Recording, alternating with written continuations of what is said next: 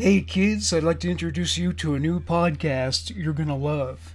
On behalf of myself, Morgan Rector, of one of the most horrific true crime podcasts, Human Monsters. I'd like to ask you this question Do you like to travel? Do you like picturesque locations and getting away from it all? Fun fact there is a morgue on every cruise ship. After all, people die everywhere. Why wouldn't they die on a cruise ship in the Bahamas? Well, this new podcast has all that and murder. Murder.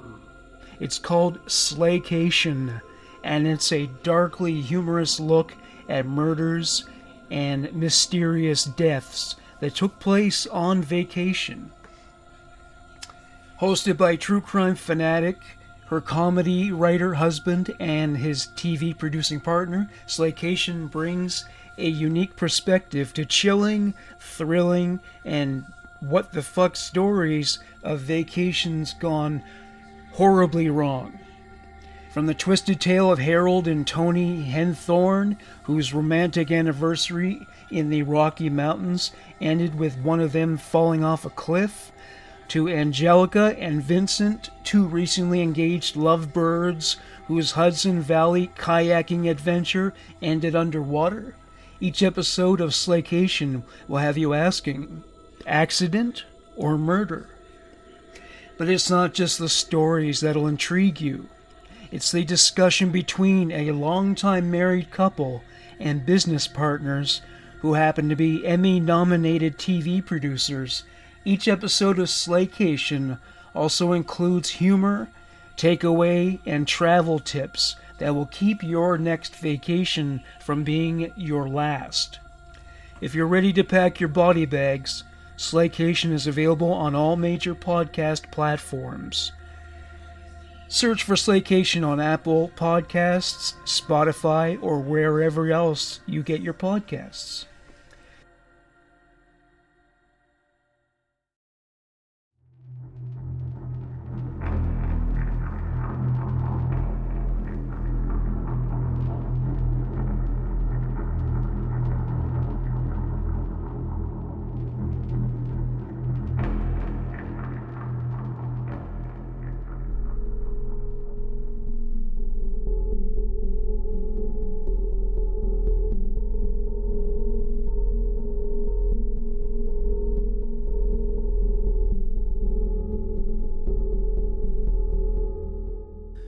Welcome to Human Monsters.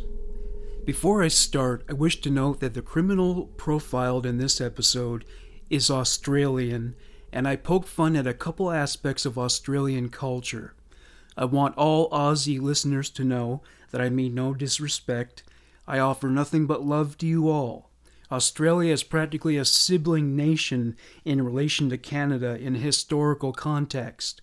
I've never met an Australian I didn't like and I would love to visit someday, so I can go camping and risk my life walking among a third of the planet's most dangerous species. I love ACDC, Midnight Oil, and I loved The Castle, an independent Australian film I would recommend to anybody of any nationality. And Crocodile Dundee as well, of course. Oh, and if you have Netflix, I highly recommend the female prison drama series Wentworth. You'll love it. It's also come to my attention that Foster's is not Australian for beer. Supposedly, it's worse than British piss. Pass the pickled eggs, please. Do they have pickled eggs in Australian pubs? All right, everybody, enjoy the show. Eric Edgar Cooke was born on February 25, 1931, in Perth, Western Australia. His beginnings were hardly auspicious.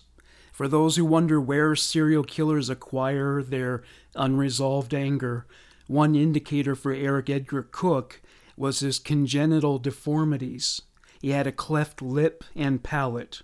He was bullied relentlessly and without mercy, subject to both verbal and physical abuse on and off the playground.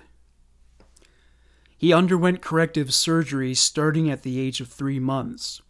These procedures yielded mixed results, and not only were the scars insulting to his general appearance, but they led to a speech impediment that propped him up as a target for ridicule. He was also humiliated by relatives for this condition. The impact of this abuse by the empathy impaired took a toll on his mental health. He developed social anxiety and dysregulation of mood. Being targeted for abuse because of his disabilities wasn't the worst of what he endured in his dysfunctional family's home. His parents, Father Vivian and Mother Christine, married in haste when she became pregnant with Eric. They had two more children, but they didn't suffer as much abuse at the hands of their father as did Eric. Whether Vivian had a chip on his shoulder for having a name that has never enjoyed unisex status remains unknown. Mock his name, and he either would have swung his purse at you or he would have gotten a fist planted firmly in your face. It would probably have been the latter. Besides, if he had carried a shoulder bag, it would likely have been used to conceal his brass knuckles. Let that be a potential cautionary tale to all expecting parents. Whether or not he owned a shoulder bag and brass knuckles, what has been verified as truth is that he was a violent alcoholic. He beat and psychologically terrorized both Christine and Eric. Vivian was bitter about being forced into marriage. Ultimately, he decided that the consequences of the parental and societal pressures that ruin his life would be best rerouted to his wife and son. Eric was often the sole target, but sometimes Eric would intervene when Vivian beat his mother, and he would take the hit for her. Vivian truly hated Eric. The way he saw it, Eric was not just deformed, but also useless to anybody. For most people, Eric's mumbling was a minor and short lived inconvenience since they struggled to understand him. Vivian hated his son with a vengeance and found his very presence unbearable. The violence became more and more frequent to the point that sometimes Christine would spend the night at the hotel where she worked. Not only was she tired of being a punching bag, but she knew that Eric would likely intervene and she didn't want him to get hurt either. There is no way to cope with a punch in your face unless you fight back, but only being a boy, Eric didn't stand a chance. The only way out was out. He would leave the house for long periods and either roam throughout the neighborhood or hide underneath the house. It was the only way to protect himself from the man whose charge in his life was to protect him from violence. When that kind of hypocrisy is baked into the abuse, it can forever distort one's sense of right and wrong. It wasn't just Christine who failed to protect Eric. Police and Eric's teachers were aware that he was being abused, but did nothing. During Eric's childhood, such professionals had not been appointed as mandated reporters. Only after the Family Law Act of 1975 was passed into law was an onus placed on teachers and police officers to report indicators of child abuse and neglect to the authorities. There was nothing for Eric to do but suffer. Eric's academic prowess demonstrated two specialties rote memorization and any activity that involved working with his hands. At the time, it was widely assumed throughout the general population that people with cleft lips were mentally deficient, but Eric Cooke was deceptively bright. His deformity may not have affected his academic performance, but the stigma he faced was a social liability for years. It was everybody else who needed to be educated when it came to that issue, but few would have been inclined to do their homework on the subject. Eric couldn't outperform his bullies intellectually or physically, but there were alternative methods to demonstrating one's competence. At the age of six, he was caught stealing money from a teacher's purse. He was expelled for this stunt and it was the seminal event that begat his downward spiral into criminality. Eric was enrolled in five primary schools following this incident, and he was withdrawn from all five due to transgressive and recalcitrant behavior. He was bullied at every school daily. At the age of 14, it became clear to everybody with knowledge of Eric's behavioral track record that his future did not portend a distinguished record of scholastic achievement. He was withdrawn from school and was dispatched to the job market to help support the family. They needed the money since Christine got paid very low wages, and Vivian's drinking negated his ability to hold down a job. By the time he turned 18, Eric had run afoul of the law on a few occasions, and for the first time in his life, somebody showed him some compassion with the intention of rehabilitating him. He met Reverend George Jenkins of the local Methodist church.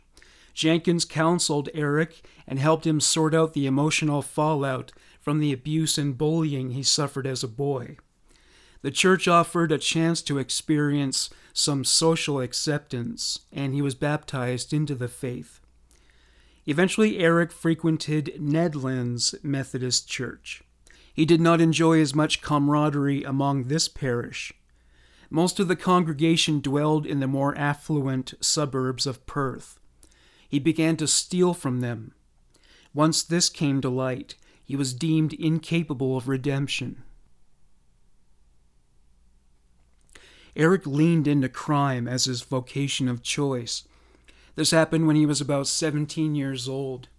He frequently took to lurking the streets at night. When he wasn't committing acts of petty crime, he was a serial peeping Tom. These acts were more motivated by mischief than malice, though there was also an element of financial privation behind it all. He would sell what he could steal and bring the money home to his mother. He became what was known as a snowdropper, this dubious honorific was bestowed upon men who stole women's undergarments from clotheslines. When he was arrested, a pair of panties was found in his pocket. Ultimately, he was perceived by police as more of a nuisance than a threat to public safety. Eventually, Eric Cooke advanced from petty theft to burglaries. Escalation was underway, and one day he burned down a church after they rejected him from joining the choir. He was sentenced to 18 months for arson. It wasn't the first incident of property damage. Whenever somebody did wrong to him, he would break into their home and damage their belongings. After tearing apart their furniture and clothing, he would steal any valuables he could find, including money, jewelry, and even food. On one occasion, he was so spiteful, he boiled the occupant's goldfish. He took pride in these offenses. Whenever one of them was reported in the local newspaper, he would cut out the article and show it to people he knew in hopes of winning their respect and friendship. In 1953, a fingerprint matching his proved he was the main suspect in a burglary. This time he received a lenient sentence, a fine, and a good behavior bond. He was caught stealing a car in 1955. He wasn't quite so lucky when it came time for sentencing. He was sent to prison for a relatively long period of time. Oddly, he would always return a car to its owner after stealing it. You could say he was borrowing it without permission. More likely, only he would say that. Despite routinely breaking the law, local police did not dislike Eric Cooke. They were aware of his traumatic childhood, complete with the abuse and bullying and it hardly came as a surprise that someone who was dealt such a miserable hand would feel at odds with society. Cooke was also remembered for being a model prisoner who was polite, compliant, and never in denial about his guilt. He even acquired a nickname from the police, that being Cookie. It's certainly better to acquire that moniker from a cop than a physically superior cellmate. He hadn't committed any violent crimes, so they considered him a likable rogue who had lost his way. Eric's forays into legitimate employment manifested first as a delivery boy for central provision stores. After working several other menial jobs, he eventually was hired as a truck driver, though his career in transportation was cut short due to one of his arrests. Eric enlisted in the permanent military forces. He excelled as a marksman his talent for marksmanship boosted his self esteem. Not only did it buttress his sense of importance, but he liked how it made him feel dominant. Unfortunately, his career in the military was cut short after three months when his criminal record came to light. When he was 21, he went to Melbourne and re enlisted in the service. There was little communication between bases, so they knew nothing about his criminal history until a background check three and a half months later. He was discharged, but his ability and acumen in the area of marksmanship was consolidated. He was too ashamed of being discharged, so he would lie about it, telling people he fought in the Korean War and was injured. He claimed the injury necessitated the installation of a steel plate in his head. 1953. Eric met 18 year old Sarah Lavin at the West Perth Metropolitan Markets. He was driving truck and she was waiting tables. She was born and raised in England and moved to Australia to flee an economy in crisis. Eric turned on the charm, and before long, they fell in love. They married in October of that year. By that time, Sarah was pregnant with the first of their seven children. The honeymoon was short lived. Though Sarah was aware of Eric's criminal past, she assumed that it was behind him and that he would commit to being a husband and father and set an example for his children by taking up legitimate employment. This was not to be. In 1955, he stole a car an offense for which he was arrested and charged. He was initially sentenced to a two year prison term, though he was released in December 1956. Abuse and domestic violence are often cyclical, affecting multiple generations. As much as he despised his father, he would ultimately end up emulating his example. Eric abused both his wife and children, verbally and physically. When he wasn't making their lives miserable with abuse, he would disappear, sometimes for days at a time. There was no warning or explanation. If Sarah asked him where he'd been, he would tell her to mind her business. Eric's son Tony remembered his childhood home as being a place where he was constantly living in fear. His father would lash out with violence with very little provocation. His mood swings were unpredictable. The atmosphere was infused with chaos, and Tony's safety was never assured. His father could be extremely spiteful and cruel, and Tony came to look upon him as a monster. His brother Michael, who was disabled, would get beaten for no apparent reason. Tony also recalled being attacked by his father unprovoked. There were pleasant moments, but they were few and far between. His daughter Jennifer recalled being treated well by Eric to the point of doting on her and giving her special gifts. He even played princess with her. Michael was mentally disabled and was persecuted by Eric as he had been by Vivian for what he considered to be unforgivable flaws.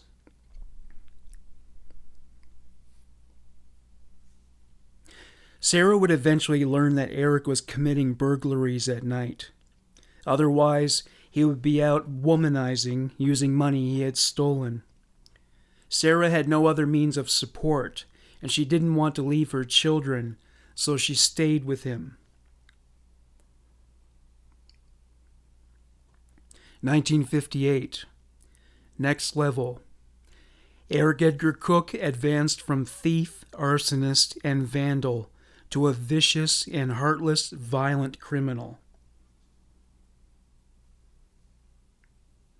1959. Final level. Murder. January 30th, 1959. Eric Cooke broke into the home of 33 year old Penina Berkman. As she slept, he took up a knife in the kitchen and went to her bedroom, where he stabbed her unto her death. December 20th, 1959. Eric Cooke broke into the house of Jillian Brewer while she was asleep. He stabbed her to death with a pair of scissors. He mutilated her body after she was dead.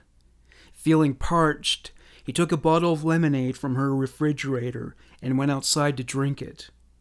Having finished his beverage, he returned to Jillian's body. Another man was blamed for the crime and spent several years trying to clear his name. January 26, 1963. Eric Edgar Cooke victimized three people that evening. The first victim was 29 year old Brian Weir. January is summer in Australia, and Brian was sleeping facing his veranda door, which was open. Eric saw him from outside the house. He took aim with his gun and shot him in the head. Brian survived, though he died three years later. 55 year old George Walmsley heard somebody summoning him to the front door.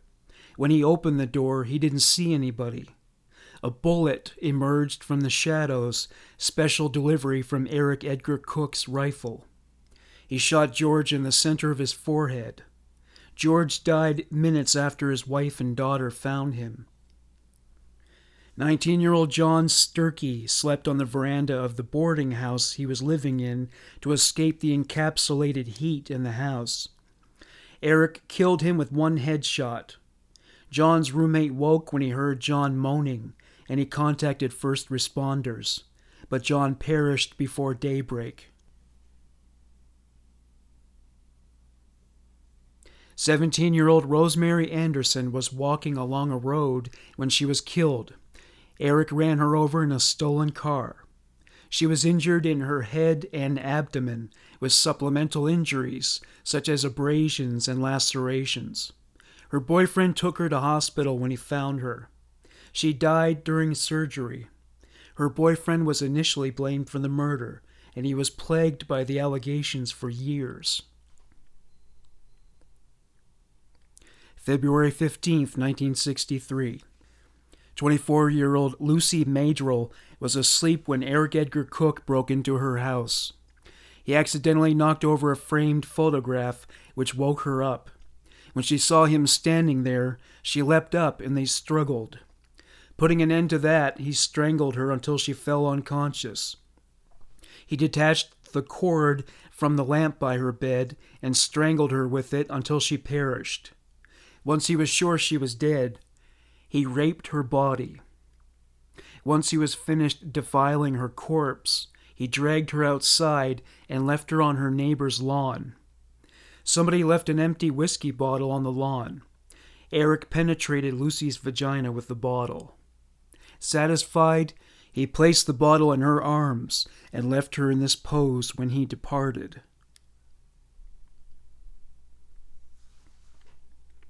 August 10th, 1963. 18 year old Shirley McLeod was babysitting for the Dowd family at their house. At some point in the evening, she fell asleep on a couch with her school books in her arms, following a period of study. She was unaware that a home invasion was underway. Eric Edgar Cooke crept up during her slumber and shot her in her forehead. She died instantly. When the Dowd parents returned, they initially thought she was sleeping. She was still clutching her school books. There were other violent crimes committed by Cooke at this time, for which he was charged, 14 to be exact. Some of them eventually incurred attempted murder charges. Some consisted of assaulting the victim in their home at night, and others were vehicular assaults. September 12, 1958. 26 year old Dutch immigrant Nell Schneider was a mother of two children. She was riding a bicycle toward her home in the suburban district of Bentley when Eric Cooke ran her down with a stolen car. She suffered a head injury but survived. November 25, 1958. Details about this crime are limited. Molly McLeod was assaulted in her sleep. December 27, 1958. Kathy Bellis was the latest hit and run victim of Eric Edgar Cooke. She survived. August 8, 1959. Alex Donkin was viciously assaulted in her sleep. She survived. April 9, 1960. 19 year old Glennis Peak was walking home after a dance. She was hit by a car driven by Eric Cooke. She survived. May 13, 1960. Joe Connell was killed by Eric Cooke by way of hit and run. May 20th, 1960. Maureen Rogers, Georgina Pittman, and Therese Zagami were riding Vespa scooters as a trio. Eric Edgar Cooke ran them all down. They survived. March 3, 1962. Anne Melvin, later known as Ann Whitsed, was attacked by Eric Cooke in her home. She woke mid strangle. She tried to fight back, but to no avail. Once he regained control, he raped her. Breaking the mold, he left the house instead of killing her. December 29, 1962. 25 year old Peggy Fleury was attacked in her bed by Eric Edgar Cooke. He raped her and punched her in the eye. She screamed, which woke her parents, who ran to her aid. Cooke managed to flee the house before they could intervene. Nicholas August and Rowena Reeves were sitting in his car having a few drinks. It was Australia Day, and they were celebrating the occasion. At one point, Nicholas noticed a man lurking in the shadows. He was watching them. Nicholas threw a bottle at him and told him to go away. Eric Edgar Cooke's rebuttal?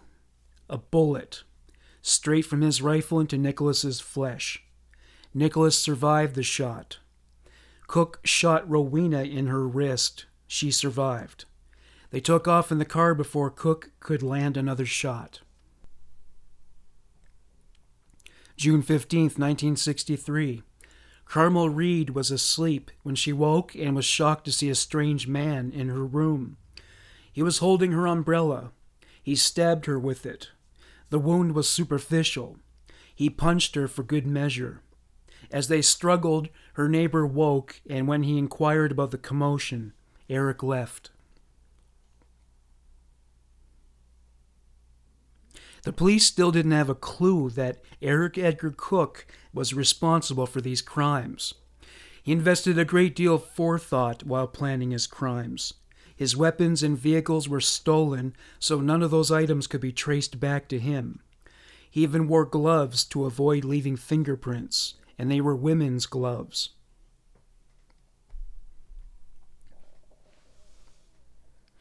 At some point, Eric Edgar Cooke must have gotten cocky.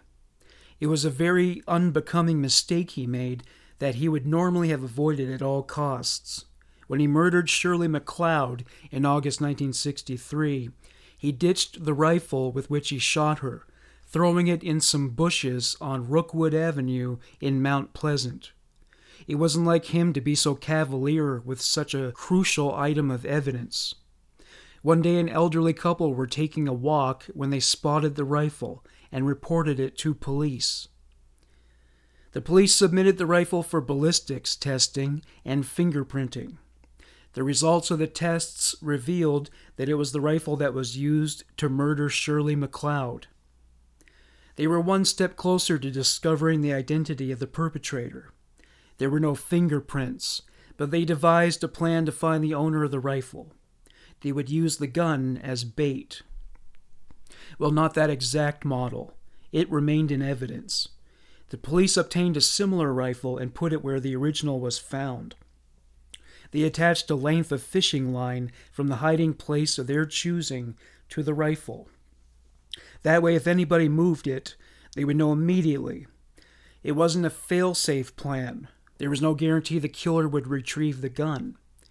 They were willing to take the risk nonetheless. For the subsequent 17 days, the police squatted near the hiding place. Just after midnight on September 1st, a car pulled up. Traffic in that suburb at that time of night was rare to non existent, so the presence of this motorist was significant. A man got out of the car and walked toward the general vicinity of the rifle's hiding place. Detectives Peter Scahan and Bill Hawker sat and awaited his next move. When the man found the rifle, he picked it up. Scahan and Hawker jumped out from the bushes and grabbed Eric Edgar Cooke. He had no inkling that police officers had been waiting for him, and he was in such shock that he hadn't had time to flee when they detained him. They wrestled him to the ground. They discovered that Cooke was wearing a pair of women's gloves and had a pair of panties in his pocket. Cooke claimed that he had seen the rifle before when he pulled over to that part of the road to relieve himself and had intended to keep it. The detectives didn't buy it. He was placed under arrest. Eric Cooke was taken to the police station to be interrogated. Detectives were dispatched to his home to inform his wife that her husband was detained. They noted to others that Cooke was unflappable as if committing murder, in his view, was merely a breach of etiquette. It only occurred to him during questioning that the death penalty was in the realm of possibility. Though they were sure of his culpability in the murder of Shirley MacLeod, little did they know that her murder was the tip of the iceberg when it came time to calculate his final body count. It's no wonder. He was an organized and methodical executioner whose profile was swaddled in a cloak of anonymity. In the meantime, the names of two victims were publicized Rowena Reeves and Nicholas August. The police did not seek their consent before bringing their names to the attention of the general population. It was deeply upsetting for them because it meant the killer could look them up and seek retribution before he was caught.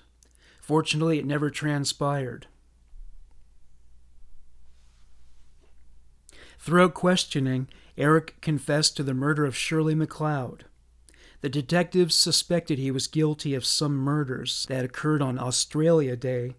There was no evidence, however, so they took the tack of bringing in officers who had been friendly with Cooke. Detectives Nielsen and Mormon were brought in for this task. They treated it almost like a date, taking Eric out to lunch at a hotel. However much comfort Cooke may have felt, it was short lived. Detective Baker, as a member of this dining party, informed Cooke that he was going to hang for the murder of Shirley MacLeod. He also reminded him of how it would impact his wife and children. Unexpectedly, Eric began to cry. These were not crocodile tears. His vocalizations were described as wailing. He reached across and took a pen from Baker's pocket. He had always done this when confessing to crimes, usually his burglaries and petty offenses. Baker knew the proverbial house of cards had fallen. However, Baker hadn't anticipated that Eric's history with violent behavior would become notable for being so pervasive and prolific. Only now were the tides of the ocean of blood at a low ebb, and the cold, unflinching eye of justice would get a crystal clear visage of all the stragglers that were left behind after having been submerged beyond the view of law enforcement. There's an ongoing debate about how many victims one must accumulate before they earn their serial killer merit badge. Some say that two is not enough. There was no such debate when it came to Eric Edgar Cooke's kill count. He confessed to a total of eight murders. He also confessed to 14 attempted murders and 250 burglaries. He astounded the detectives with his recall of the events. He would remember minutiae, like a frying pan that was left on a stove. November 25, 1963. Eric Edgar Cooke appeared before the presence of Justice Virtue at the Supreme Court of Western Australia. He had already confessed to his crimes, so there was no way his attorney could prove his innocence. All he could do was plead not guilty by reason of insanity. His lawyer, K.W. Hatfield, insisted that he was a, quote, living abnormality. You can't argue with airtight logic like that. He said Cooke suffered from a psychotic disorder, like schizophrenia, and was therefore unable to distinguish between right and wrong. He noted that the abuse he endured as a child at the hands of his father was likely a contributing factor, since brain damage had likely been inflicted on him. Eric had indeed been hospitalized as a child for injuries to his head, but he was not diagnosed with a neurological disorder. Cooke was evaluated for symptoms of a mental illness at his lawyer's request. The doctor found no signs of schizophrenia or any related disorder. Hatfield requested a second opinion, but it was not granted. The trial was only three days long. Cooke was found guilty of murder and was sentenced to death by hanging.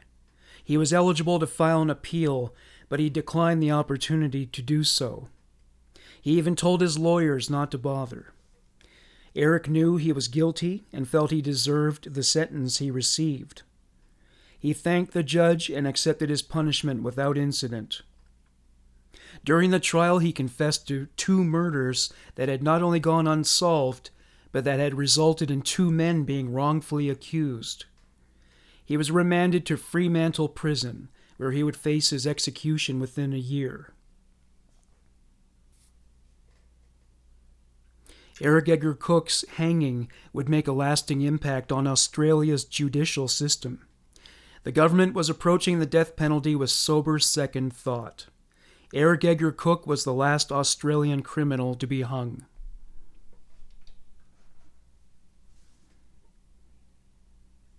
Three hundred and thirty-three days elapsed before the execution of Eric Edgar Cooke.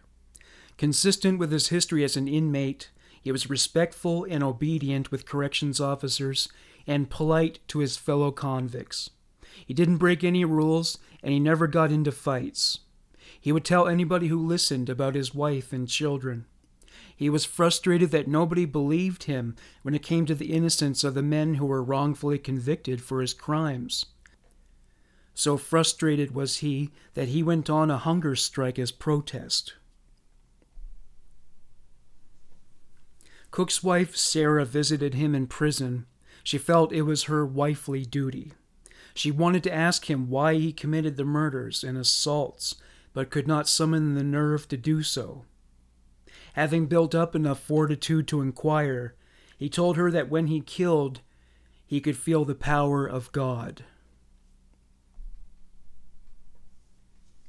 October 26, 1964. Eric Edgar Cooke was awoken before dawn and taken to a room known as the death cell. It was there where he awaited his execution. Inmates are remanded there on the day in question so that the staff can avoid provoking tensions among the general population. Guards he had been friendly with escorted him to the death cell, since their presence was expected to keep him calm. He showered and dressed in the clothes he was to die in. There were no buttons on the outfit, it was held together with ties. Sarah had visited the previous day to say goodbye. She did not witness the execution. Neither did the relatives of the deceased. The only witnesses were prison staff and his old religious mentor, Reverend George Jenkins. He performed last rites and took Eric's confession. He confessed to killing Jillian Brewer and Rosemary Anderson. He was still concerned about the men who were accused of the crimes because the Court of Appeals initially assumed Cooke was deceptive on the matter. 8 a.m. Dead man walking. A cloth hood was placed over Cooke's head. This procedure was a preventative measure. The rope would not burn his neck. Witnesses would not see his face with an anguished expression. Seeing him with his tongue protruding from his mouth would have been disturbing for onlookers. In Australia, a white cotton cloth was customary for this purpose. Eric was brought in for a rope fitting, as if tailoring a brand new suit. Prison staff took Eric's measurements to ensure the rope would be adjusted to the appropriate length and width. A few people have survived hanging and have noted that it was an extremely painful experience. Eric was asked if he had any final words to say. He did, but they are unknown. However recent it had been, he had said, Crikey! for the last time. He went on to become the 154th person in the history of Western Australia to be executed by hanging. No more Vegemite for him, his suffering was at an end. Naturally, it would never cease for the survivors and families of the deceased. Forty years later, it was only at this point in history when Eric Edgar Cooke's assertions about the guilt of the men who were framed for the murders of Jillian Brewer and Rosemary Anderson were taken seriously. One of the suspects was named John Button. He was an English immigrant and had been Rosemary Anderson's boyfriend. They got into an argument on his birthday, and she left the house, refusing to let him drive her home. After he stopped for a cigarette break, he drove on, with the intention of calming her and persuading her to get into his car. When he tracked her down, she was lying on the side of the road and was gravely injured, and though unconscious, she was still alive. After bringing her injuries to the attention of first responders, after which she died in hospital, he was brought to Central Police Station to be questioned. John had a stutter, and this convinced the police that he was hiding something, and therefore guilty. In violation of his rights as a citizen of Australia, he was not allowed to contact a lawyer or his parents. One of the officers even assaulted him. He was interrogated for 22 straight hours, with no breaks, until they prevailed over him and he confessed to the murder of which he was innocent. At the outset, he was charged with willful murder, whose penalty was usually death, but the charge was eventually downgraded to manslaughter. He was sentenced to 10 years in prison. Ironically, he did some of his time at Fremantle Prison, while Eric Cooke awaited his execution, though they were housed in different units and never crossed paths. Surely this circumstance left a foul taste in Anderson's mouth, even worse than Vegemite. Anderson filed multiple appeals, but they were all shot down. Even Eric Cooke's confession to the crime didn't result in Anderson's release. In 1998, a book entitled Broken Lives was published. It was a thorough investigation of the case that examined the roles played by Cooke, Anderson, and a man named Darryl Beamish. Due to the facts that were exposed by the publication of the book, John Button's case took another run through the courts. One crucial article of evidence was damage that was present on Anderson's car at the time of Rosemary's death. Though it was assumed that it was a result of running her over, Button insisted that he had an accident three weeks before the murder. The police and prosecuting attorney had been aware of this detail, but dismissed it before the advent of the trial feeling it was too minute as a detail to be introduced in court. Another important finding was that a doctor who treated Rosemary at the hospital reported that her injuries were not typical of the kind that would be inflicted by the particular make and model of Button's car. John Button's conviction was overturned on February 25, 2002, by the Court of Criminal Appeals. It was due to the evidence relating to the make of Button's car. John Button would go on to run the Western Australian Innocence Project, which involves itself with freeing people who have been wrongfully convicted. In 2003, John Button received a payout of $460,000 as compensation for his own wrongful conviction and 10 years of incarceration. Darryl Beamish was 18 years old at the time of Jillian Brewer's murder. He was deaf and mute. He had a criminal record. He had sexually abused a child and had committed a petty crime. The police assumed that his pedophilia rendered him a suitable candidate for the perpetrator of the crime. Allegedly, he confessed four times. Two confessions were submitted through a sign language interpreter. Another was a formal written statement, and he wrote the fourth on the walls of the exercise yard in prison. He was convicted for the murder in 1961 due to the confessions, and he was sentenced to death by hanging. Later, the sentence was commuted to life imprisonment. He served 15 years.